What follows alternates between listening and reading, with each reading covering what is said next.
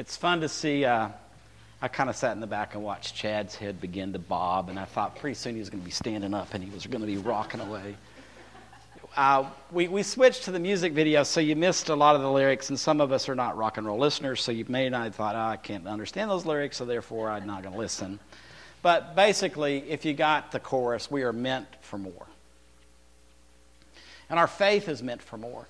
Most of my Christian life, uh, living in America, most of my life being, li- I lived in Texas. I was born in California, if that explains anything about me. Uh, the faith has been so individualized. And I think it's part of our culture. Um, you know, and sometimes people say, well, don't mess with you. Don't, mess with your culture now. I mean, but the kingdom of God does mess with our culture. It doesn't matter where you live. Because we're being called into a kingdom culture, which is an improvement over our culture. There's no perfect human culture. So the kingdom is refining our culture. And the individualism, pull yourself up by the bootstraps mentality of Texas is not good. That's not good. That's not consistent with Jesus. And so I think all of us are challenged uh, to, to move out of individualism into something more. There is something more than me taking care of myself. That more is a community. We're, we're meant where we are actually created by God for community. Community is more than one person living together. That's what community is, in the most simplistic way. We're meant to live together in relationship with Jesus. Uh, we were created to be this community that is following Jesus. And we're doing that together. Uh, and we're mindful of each other. You know, if I, if I am three steps in front of you, I'm supposed to not say, oh, nah, nah, nah, nah, nah. I'm supposed to reach back and say, come on. I, or I backtrack. You know, simple thing, but Susan and I, as we were moving out of uh, one expression of faith towards the vineyard, I had the opportunity to go to more conferences. And I was moving, I we were separating because I was moving further along on, in a different kind of philosophy of ministry and life And we had to say, we're not going to do that anymore because we need to, we're going together. I'm not just, gonna I, you know, it's not about me. It's about us following Jesus together. It's about us learn what is Jesus saying to us and how do we put that to work together? What are we learning together from Jesus? You know, how, how are we living together with Jesus in the center of our lives? And then today we're going we're going to emphasize that, that we've, we've been created to serve together. So out of that following, and out of that learning and out of that living, now we're serving. We're serving a king. We have a king that we serve. We have each other. We're serving each other. And then we have a whole generation of people all around us. The big world, we, we are created to serve this world. So, what, what I'm looking at is a, com- a community that's created, it's being created, and by following Jesus, learning together, living together, and serving together, that kind of that, that movement which, you know, I follow this and then I learn and, and then I, and I live it out and I serve and then I'm, I, that leads me to following again and then I learn some more and I live it out some more and then I'm serving some more. We'll never stop. And as we do that, as we commit ourselves to do that, that's how we're announcing there is a kingdom. There is a king. There's something more in this life. So the announcement of the kingdom is just not some solo prophet out there saying, well, it happened with John, but, it, but it's moved from that to a community of people announcing there is a kingdom. So, our mission to be a diverse community of ordinary people following Jesus, learning, living, and delivering the good news of the kingdom to our neighbors and the nations with extraordinary acts and words until everyone and everything is under the dignified and powerful rule of Jesus. That's, that's who we are. That's what we do. And that's why we're taking the month to talk about it. Ephesians 4 Verse 7 through 13 is the passage that I'd like us to visit about being a servant community. What does it mean for us to serve our King, to serve each other, and to serve our generation? So if you want to go there in your Bible, I'm going to read out of the J.B. Phillips Bible. I don't know. That was where I started reading the Bible. I talked to a lot of people this week about young life, so I guess I just went back to my roots. And here we go. So follow along as I read. Naturally, there are different gifts and functions. Individually, grace is given to us in different ways out of the rich diversity of Christ's giving. As the scripture says, when he ascended on high, he led captivity captive and gave gifts to men. And then there's a parenthetical, parenthetical explanation that Paul wants us to get what he's trying to say. Note the implication here. To say that Christ ascended means that he must previously have descended, that is, from the height of heaven to the depth of this world.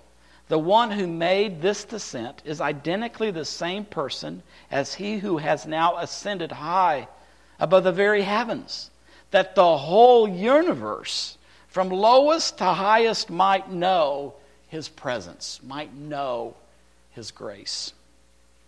His gifts to men, his gifts to humanity were varied, they remained varied. Some he made his messengers, apostles, some prophets, some preachers of the gospel, evangelists. Some he gave the power to guide, pastors, others to teach his people, teachers.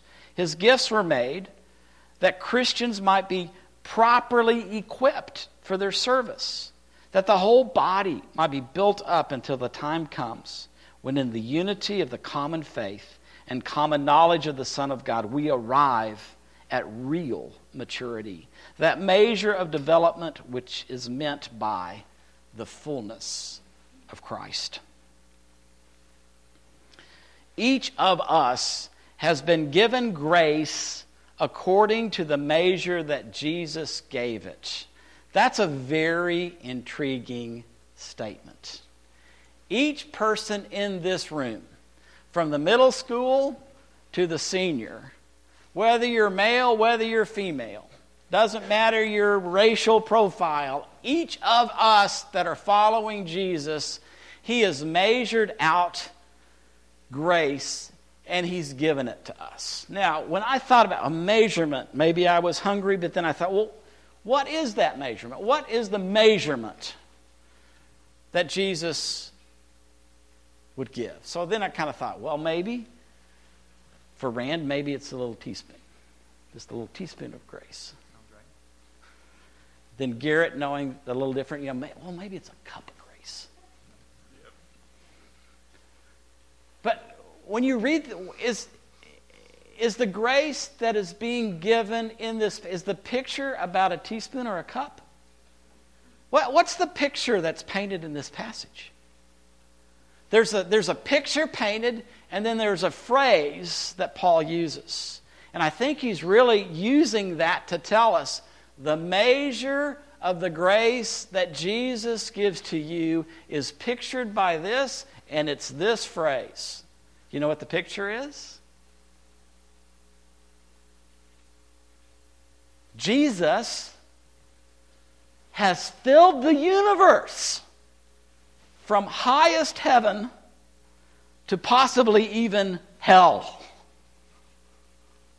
And he's filled it with his presence, and with his presence is grace. And so the measure that Jesus gives grace is the measure that he fills the universe with. And the phrase is the fullness of Christ. So when grace has been given to us, each of us according to the measure that Jesus gives it. It's like a universe full. Let that sink in for a minute. You, you haven't received a thimble full of grace. It doesn't even get to be a cup. It is a universe full of grace has been given. Now, some of that grace has been is expressed through equipping ministries. We could call that spiritual leadership. Apostles, prophets, evangelists, pastors, teachers. And they've been given grace not to be apostles, not to be prophets, not to be evangelists, not to be pastors, not to be teachers. They've been given grace, according to what he's saying here, for one thing. Do you see what that one thing is? To equip. To equip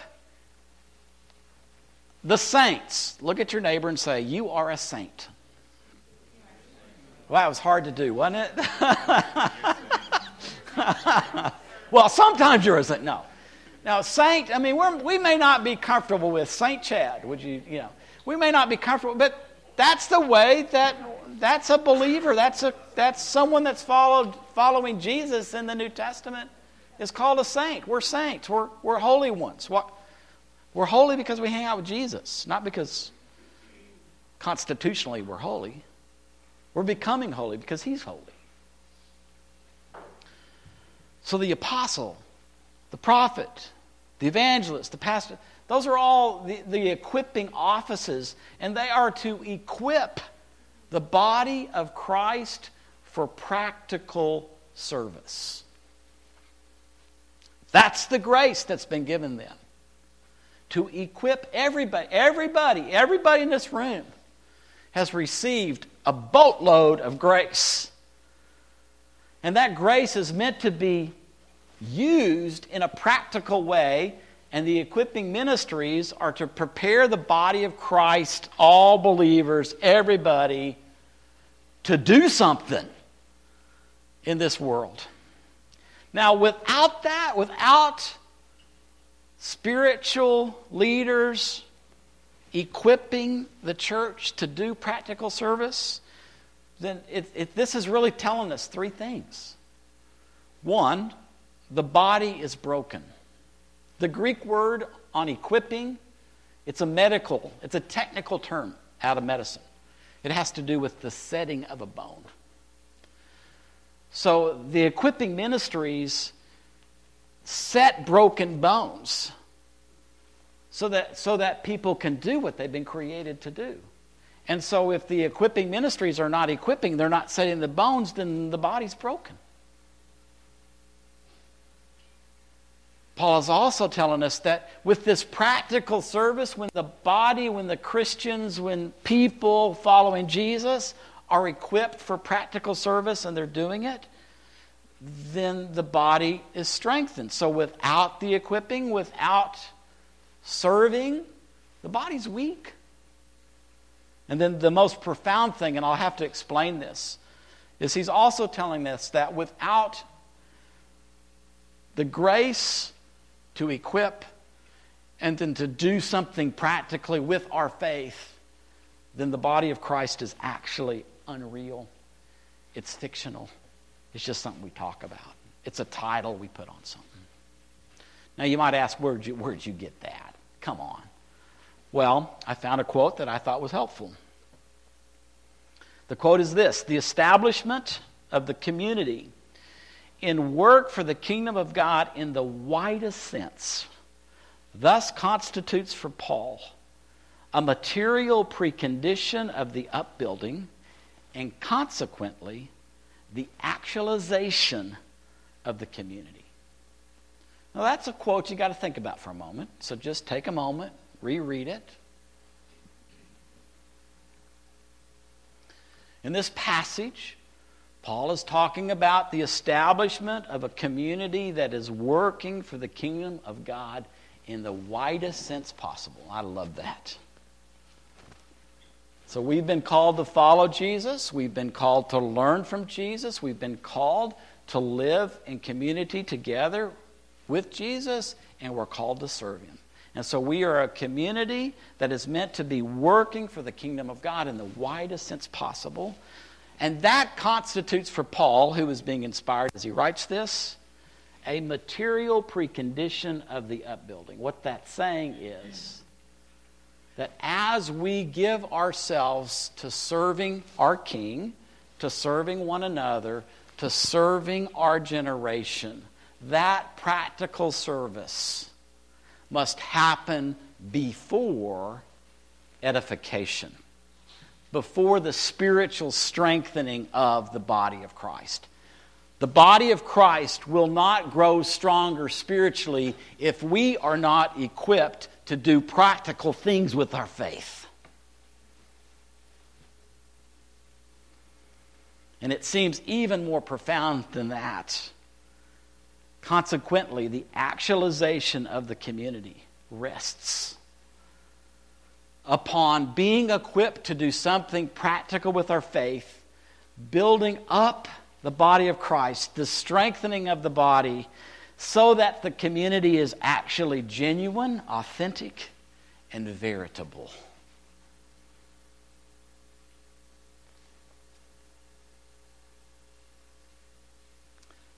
Discovering how we serve is a big deal. Dismissing service, oh, I'll get to that someday, or I've already done that, been there, done that. I don't do that anymore. See, we can't be the body of Christ. Well, without each of us having a sense there is grace in my life an abundance of it. I got to do something with this grace. And I can't do it alone. I want to do it with somebody else. So we get together. Okay, so what are we going to do with this grace? Well, we need, we need help. So could, could our apostles, our prophets, our evangelists, our pastors, could you, all, could you prepare us for service? Like, could you equip us? Could you help us? And then turn us loose to do the work of the kingdom in our generation? And when we do that, the body of Christ is strengthened spiritually.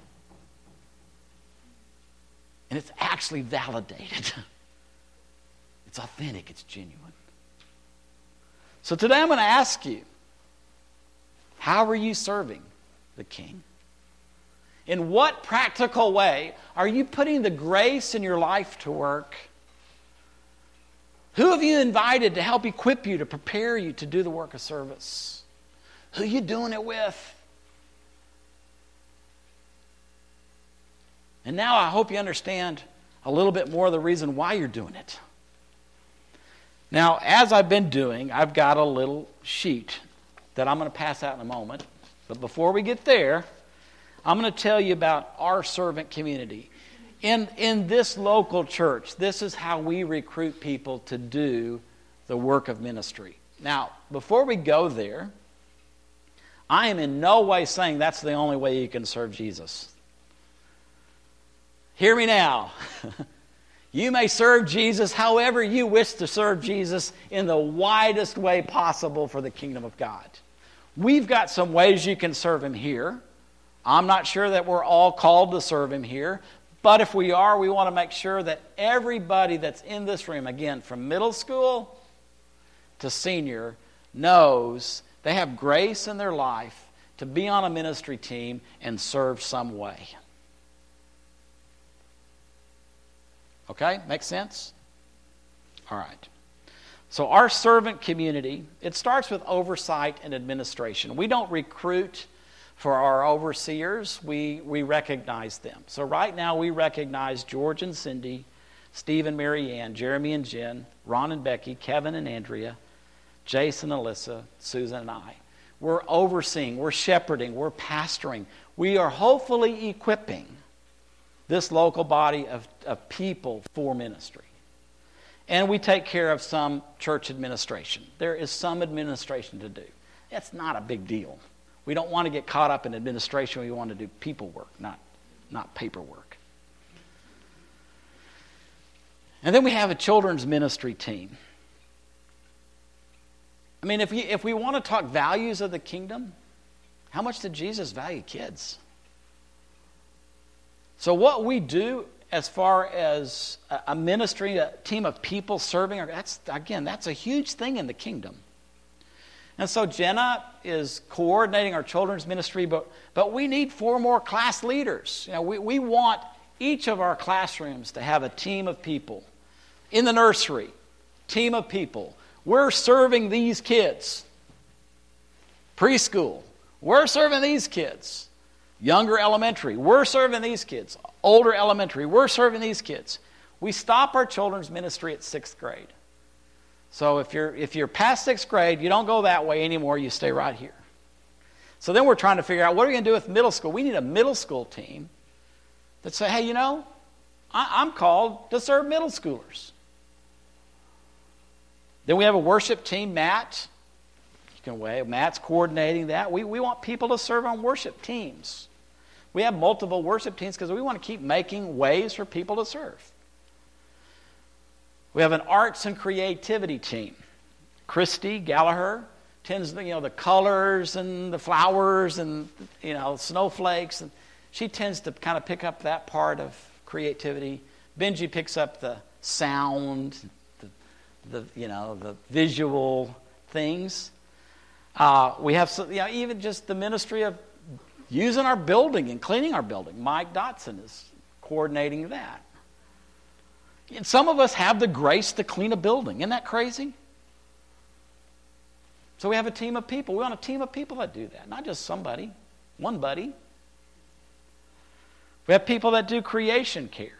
Grateful for those that recognize, man, we're supposed to be good stewards of where we live.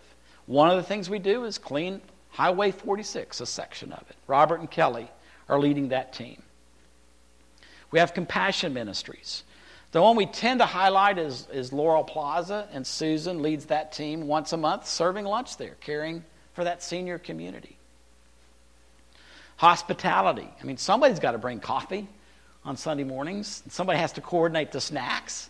And then other things we do in hospitality. Some of us have that grace. We want to be on that team. We want to help with that. Others, prayer ministries. This, these prayer requests, they go, to, they go to people on a team. I, truthfully, I, I couldn't pray all those prayers every week. I'd be a wreck. I, w- I would feel this tremendous weight, burden. So I am so grateful there's a team of people because lots of grace goes into that team praying for us. We would like to do more with our ministry team so that we end each of our times together. For those that need, I mean, really receive ministry, that's different than receiving prayer.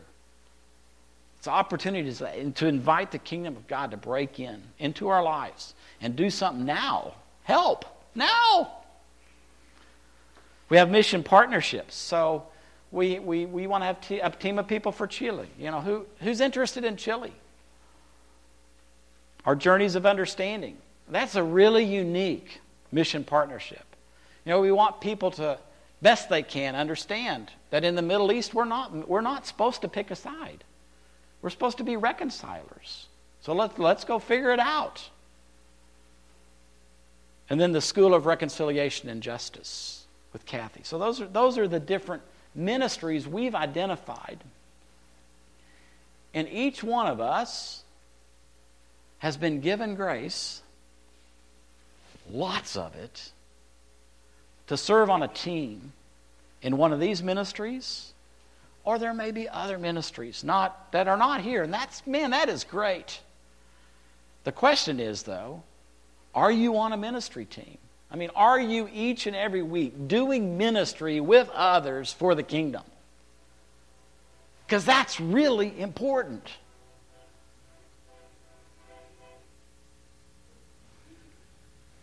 He's got a ministry, honking that horn. All right? All right, could I have somebody's help? I hopefully have enough of these for everyone. Would you like to hand those out? One in every person's hand. Uh, middle school to senior. You know, we don't want to exclude anybody.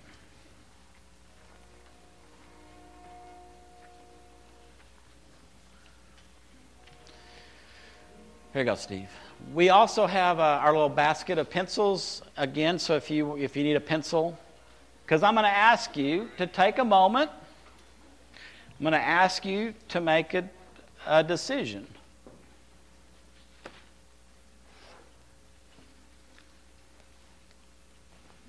Again, as you consider how and how you would serve, and if the, you're interested, one, do we have any more? Did we run out? All right. For those of you. There we go. We're making more copies. Uh, one, if you're going to pick something on this list, do it because you want to. grace is given us so that we do what we've been created to do. Grace has not been given to us so that we can graciously do something out of obligation. That's not what it is. It's been hard for me to learn that I have to let things sometimes fall through the crack. I can't do it all. And I have, it's never worked when somebody says, well, I'll just do it because it's got to get done.